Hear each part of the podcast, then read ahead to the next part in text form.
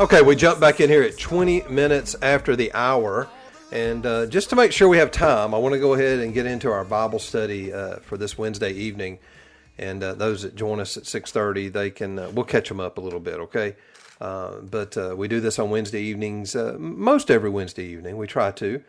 we figure if you're out driving from at this time of the, the evening on Wednesday, you're probably not making it to a church prayer meeting, Bible study, or small group whatever it may be. So if we can provide you some uh, some Bible study during this time, I think it's uh, good to do so.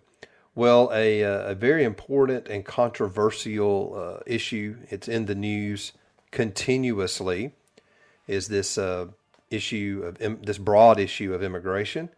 It's been an election issue now for well, for the big time issue for the last two presidential election cycles uh, you know, really going back to Trump in 2016, build the wall, you remember.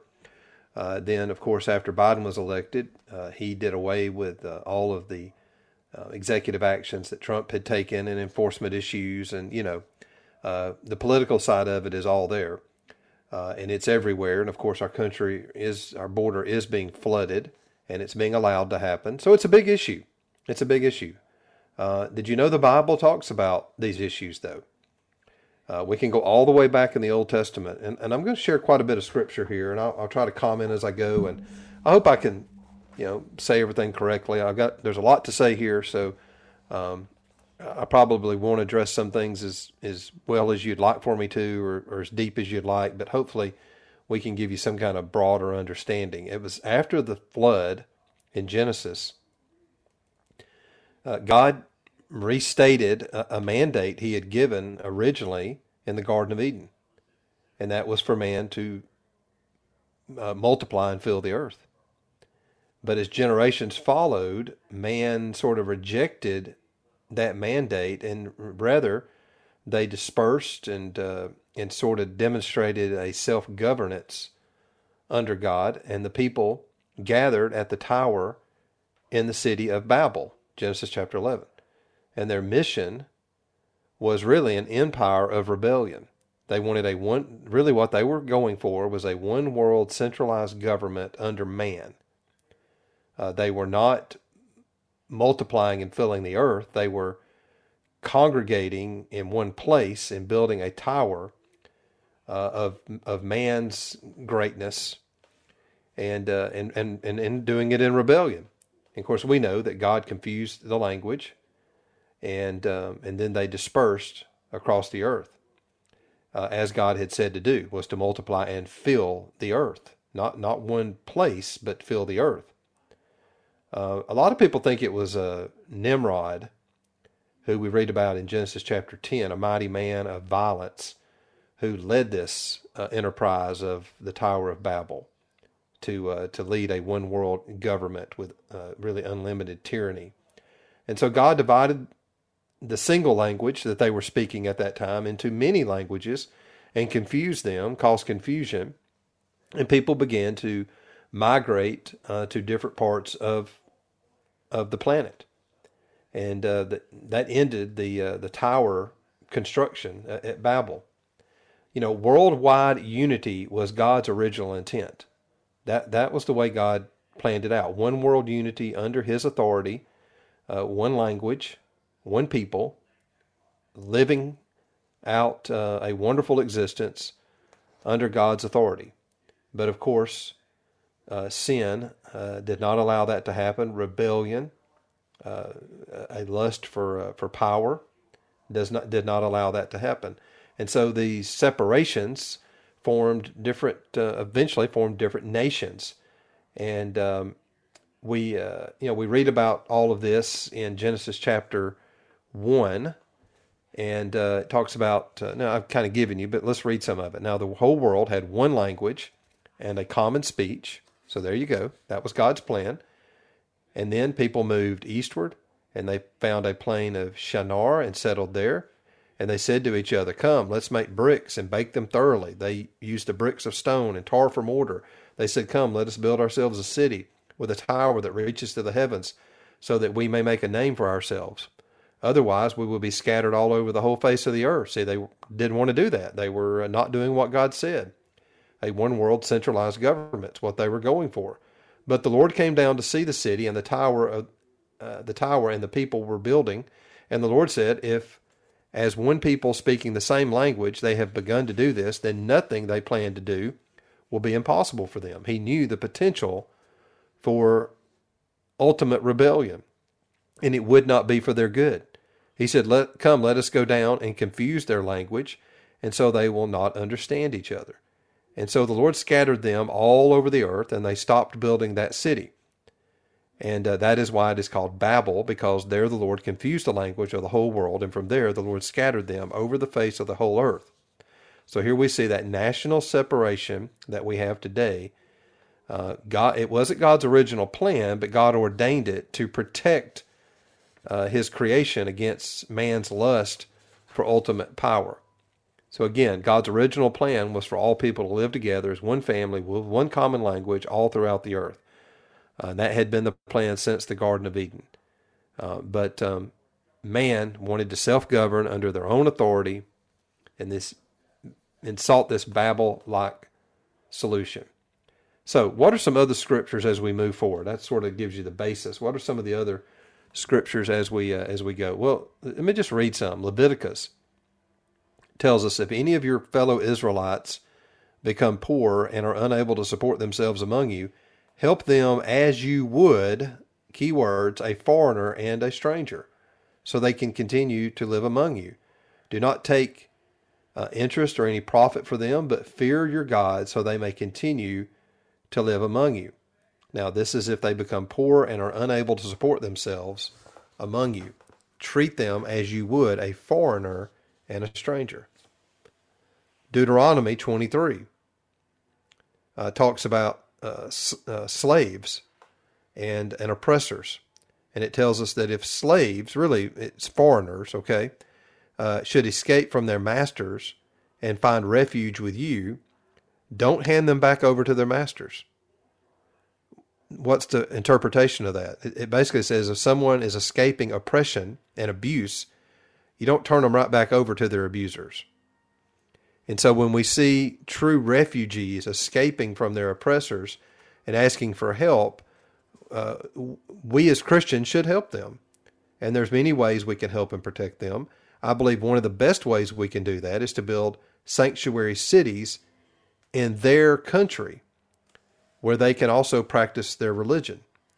And, you know, we talked last hour about the uh, National Religious Freedom uh, conference uh, that that uh, Mike Johnson, Speaker of the House, spoke at. Um, build sanctuary cities, and this is applicable to those who are escaping from oppression, not just those who uh, want to come to another nation or want to just have, just simply they want to have a better life. These are people that are absolutely escaping slavery and oppression, and we should find ways to try to help them and we read about sanctuary cities, that, that term will sound familiar to you, not just from what you uh, hear here in America, where some cities have claimed to be sanctuaries, but of course we read about that in Numbers and in Joshua, Joshua chapter 20, sanctuary cities that were set up. So, should we as Christians support those who are oppressed? Yes, absolutely we should.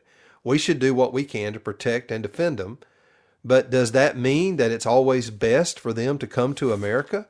Is that best in the long run for the most number of people? The Lord instructs Moses, give them cities of refuge. He says, give them to the Levites in their own land, so that when the Israelites must flee into Canaan, they may have cities of refuge given to them. God's people, we should be compassionate toward those who are oppressed and, uh, and, and in slavery and, and under abusive situations, no doubt about it. Isaiah tells us, um, don't betray those who have escaped. Let the refugees stay among you. Hide them from our enemies until the terror is past. We'll move on to the New Testament when we come back. And we welcome you back in uh, for our final half hour here on this Wednesday evening. We start at 5, we finish at 7. That means we're 75% through uh, with this program. And uh, as much as you've been with us, we sure do appreciate it. We've uh, visited with Alabama Policy Institute Stephanie Smith last hour and uh, talked about some important issues uh, concerning our state And uh, we encourage you to go back and find that later. It'll be there at our podcast. Also, if you missed our conversation, two hour conversation last night with uh, Bryan Taylor, uh, who's a candidate for Chief Justice of the Alabama Supreme Court. We do encourage you to go back and uh, find that one as well. We uh, spent the first hour talking much about the um, uh, the courts and uh, his the reasons he's running for Chief Justice. And then the second hour, we uh, just really leaned on him to give us his perspective, his history, his experience uh, working through the Riley and the Ivey administration as an attorney on the gambling issue. He got he he's he was right in the middle of it back during the Riley administration. And those of you been around a little while, you remember that those were critical moments, and really the last time that the law was really enforced from a state level uh, you know, throughout the state uh, that we actually went and said, no, this is against the law, and uh, let's stop it. You know, there's been hit and miss, and some have done what they could, but we haven't had a governor who uh, who insisted that enforcement be a, a major platform uh, of gambling and and everything that comes along with it. So uh, it was two good hours, and those will be there for you as well. And Stephanie Smith is there. Now we're talking immigration. I was given some verses from the Old Testament that tell us, yes, we should be compassionate toward those who uh, who are um, uh, being oppressed, uh, those who find themselves um, in uh, in slavery and abuse. Uh, you don't turn those people right back over to their abusers. Um, but there's different ways to do it. Does that mean that uh, anyone who feels like they want a better life should just be welcomed into any country they want to be in? It doesn't mean that. Uh, it means that we as a people or individuals, first of all, should be compassionate to these people. And I believe that Americans uh, are the most compassionate people in the world when it comes to the plight of other of people in other nations. Uh, if you look at the money that uh, America has spent uh, helping other nations, uh, feeding people, propping up governments so people do not go without, and overturning um, evil regimes. If you just look at the money, the the lives, the lives that have been lost, American lives, doing such a thing, uh, you find that America really does uh, has had a compassionate heart on these issues, and uh, and that is the way we should be. We sh- we should not be hard nosed. We shouldn't be, um, you know, in, uh, uncompassionate, not care uh, you know, flimsy about uh, people who are suffering. It should break our heart to see people suffering, uh, whether they are um, uh, of our in our nation, uh, whether they're Americans or non-Americans, whether they're Christians or non-Christians or adherents to some other religion. it should break our heart to see people um, live under evil rulers and and live in a, and live in poverty and uh, and have to fear for their lives each and every day. And and I hope it does for you. So I think that's a good way to think about this is we have to be compassionate. Now in the New Testament, let's think about immigration. Um, did you know that Jesus um, grew up in another land? Of course he did. Uh, Jesus and his parents, because of um, King Herod, they fled to where? To Egypt. Jesus spent his childhood years in a foreign land, away from his family, his relatives, and among people that spoke a different language and had different customs and different religion than his family. Jesus grew up in a foreign land. He grew up in Egypt.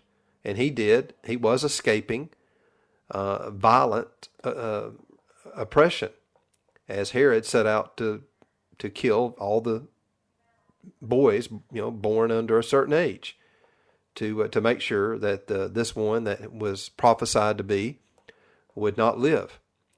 Uh, Jesus was compassionate. He said, "Blessed are those who are persecuted." Uh, Jesus said in Matthew chapter seven, "And everything do to others what you would have them do to you." For this sums up the law and the prophets. I mean, you say you just put it all together. Do unto others what you'd have them do unto you.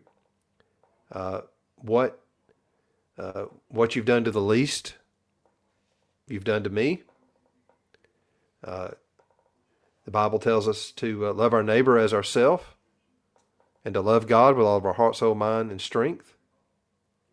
So we see passages that when you think about them through the lens of immigration, when you see them through the lens of of supporting uh, people of different lands. Uh, certainly, this has been the heart of America through its entire existence. Uh, America is a land of people that came from other places. Certainly is. The, the large majority of uh, the people, most of us don't have to trace our heritage back very far uh, to find our our uh, forefathers and our families who uh, who came from other places. Don't have to look very far. Uh, most of us only have a couple of generations in this land. So our people came here. Uh, you remember, uh, and we talked about a lot about language. Uh, you remember on the day of Pentecost when the Spirit burst forth in power, uh, it brought unity across many diverse languages and people. Remember, and the text says something like tongues of fire rest on the disciples, and they're filled with the Holy Spirit. And then you know, the Holy Spirit came, what they'd been waiting for, what Jesus had promised. And uh, like the folks uh, building the Tower of Babel, these first disciples, they lived in their own context of an empire, the Roman Empire. And the Romans were well known for world domination plans. That's what they had. And the peace that comes from uh, conquering everyone. And so the Romans also had their towering buildings it, it's it's like a Babel. Uh, they even had one language. What language? It was Greek. But instead of everyone learning how to speak Greek, uh, when the Spirit came, it disrupted the norms of power by bursting forth and therefore affirmed countless little known local dialects.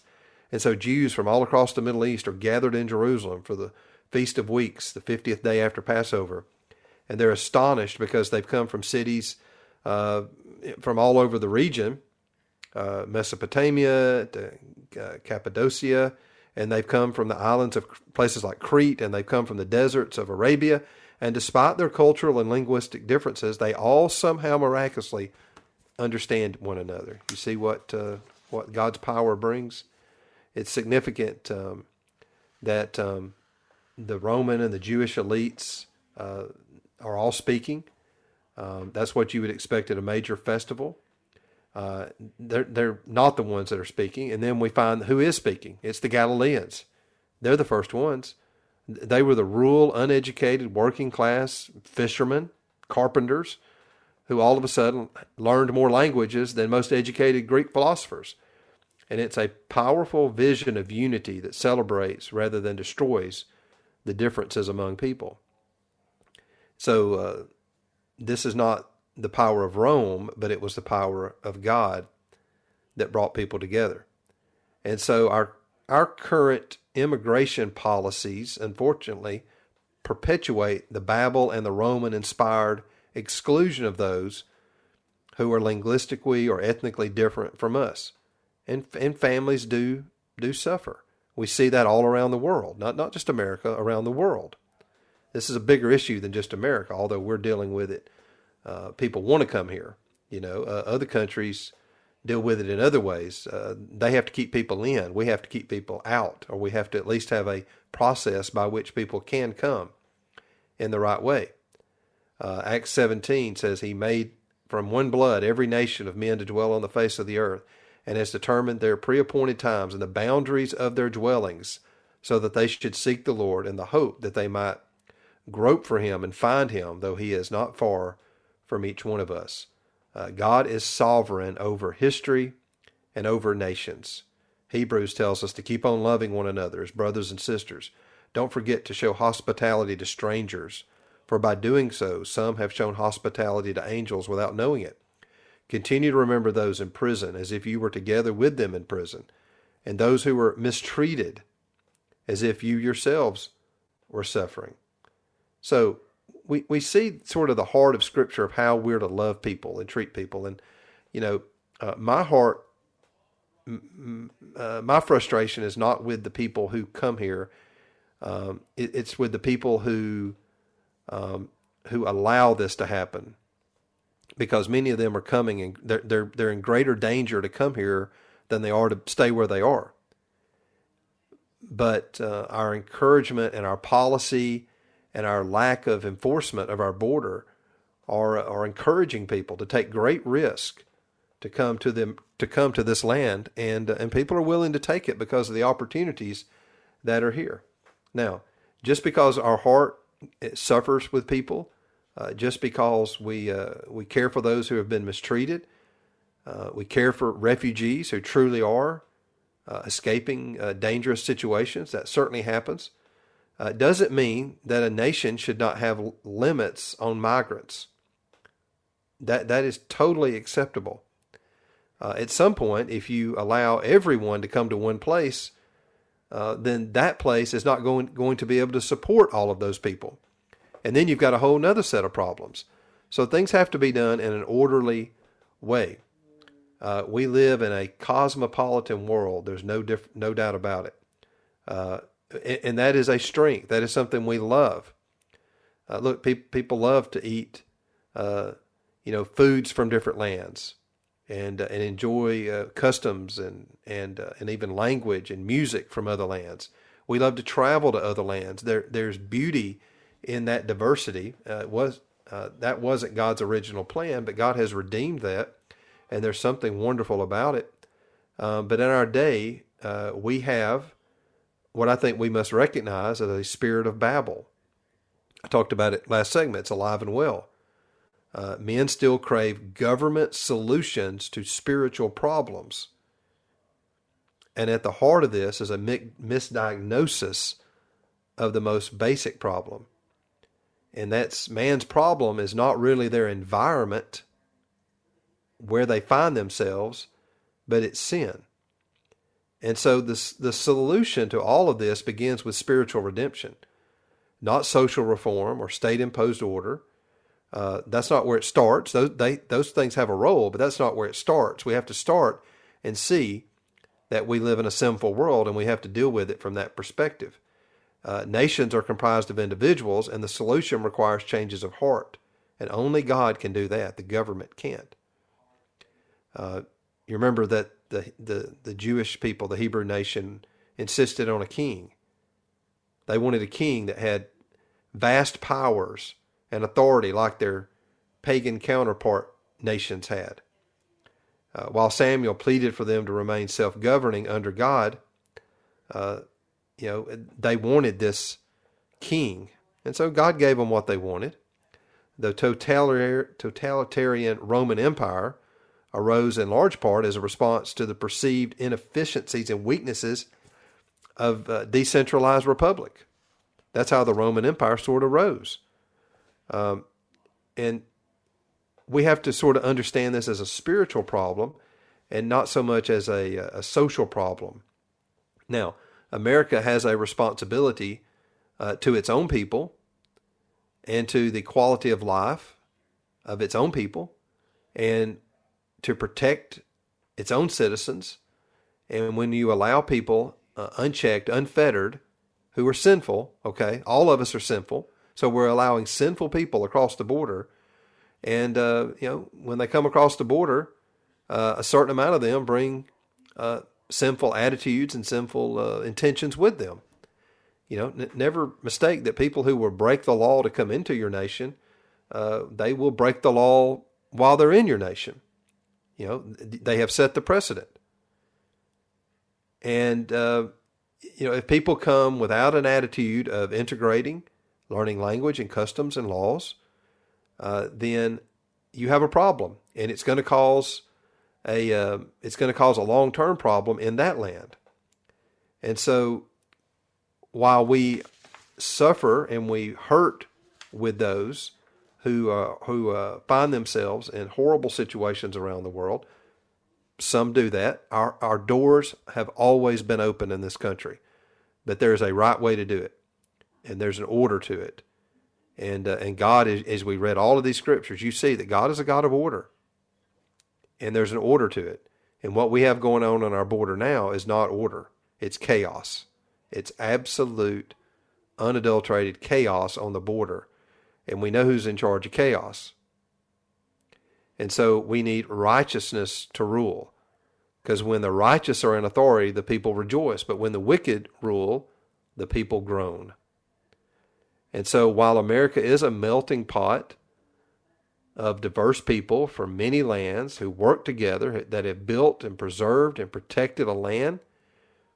That is known and characterized by freedom and opportunity and op- optimism. That's why people want to come here.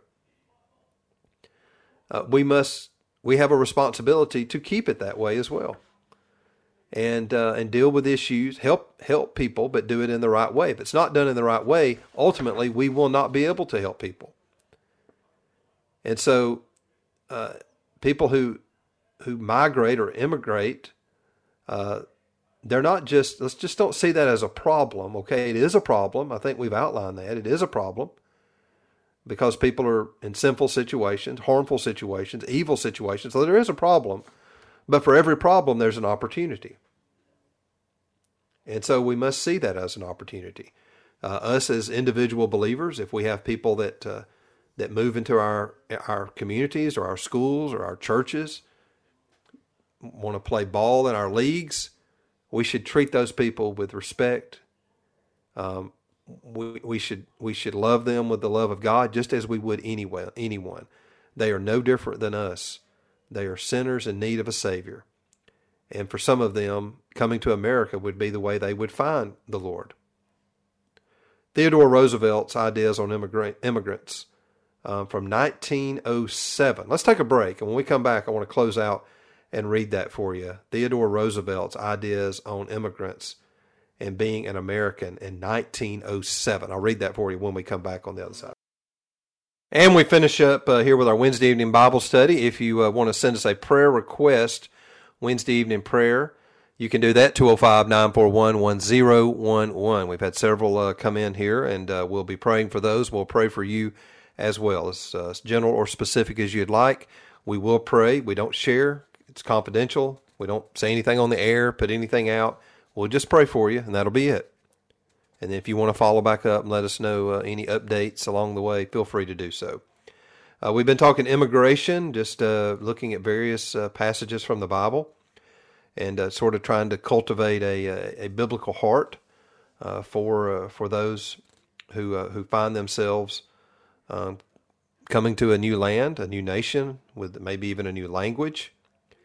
Uh, Theodore Roosevelt's ideas on immigrants and being an American in 1907. Here's what he said 1907. In the first place, we should insist that if the immigrant who comes here in good faith becomes an American and assimilates himself to us, he shall be treated on an exact equality with everyone else. For it is an outrage to discriminate, discriminate against any such man because of creed or birthplace or origin. But this is predicated upon the person's becoming in every facet an American and nothing but an American. There can be no divided allegiance here. Any man who says he's an American but something else also isn't an American at all. We have room for but one flag, the American flag. We have room but for one language here, and that is the English language. And we have room for but one sole loyalty, and that is a loyalty to the American people. Uh, pretty interesting from over 100 years ago. Uh, I have attended naturalization ceremonies. They are a beautiful thing when you see that people have went through the process uh, to say, I want to be uh, a part of that people. And um, look, something's got to be done. We've got to we absolutely have a broken system. We have for a long time. Uh, all the negotiating you see being done right now in D.C. is just political points, is all it is. Uh, but we've got to find an acceptable solution for the millions and millions of undocumented illegal people living in our nation. Um, the, the two extremes of uh, deportation and amnesty are always played against one another, and that results in a stalemate in Congress. That's exactly what we see right now. Neither of these two extremes are really appropriate, they're not workable. To force all those here legally to leave is not politically viable, not, not, nor is it humanitarian. But to offer blanket amnesty and citizenship to those who broke our laws to come into our country, who haven't respected what it means to be an American and, and follow the uh, the ways of America, is uh, is disrespectful to the rule of law.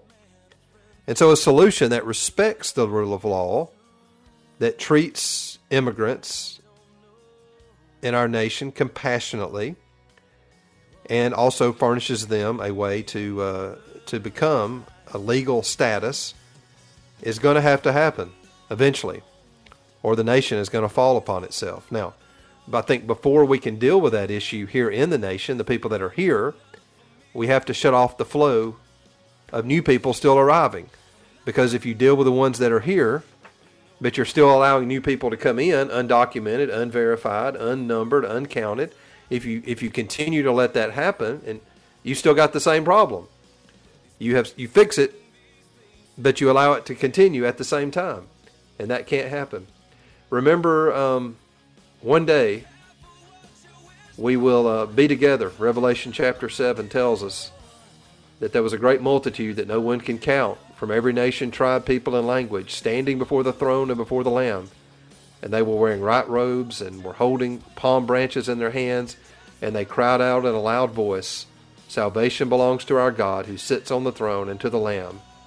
And those were people of a great multitude that no one could count from every nation, tribe, and people and language. The gospel is really the answer. The gospel is the answer. And those angels were standing around the throne, and the elders and the four living creatures, and they fell down on their faces before the throne, and they worshiped, saying, Amen. Praise, glory, and wisdom, and thanks, and honor, and power, and strength to our God forever and ever. Amen. Everything that went wrong in Genesis, all the way back to the Tower of Babel, or the garden and the Tower of Babel that we talked about, is corrected in Revelation. All right, we'll let it go there, my friends. Send those prayer requests if you'd like for us to pray for you this evening, 205 941 1011. I'm on the road for a couple of days. Be listening in for Nate, and I'll check in when I can. God bless you.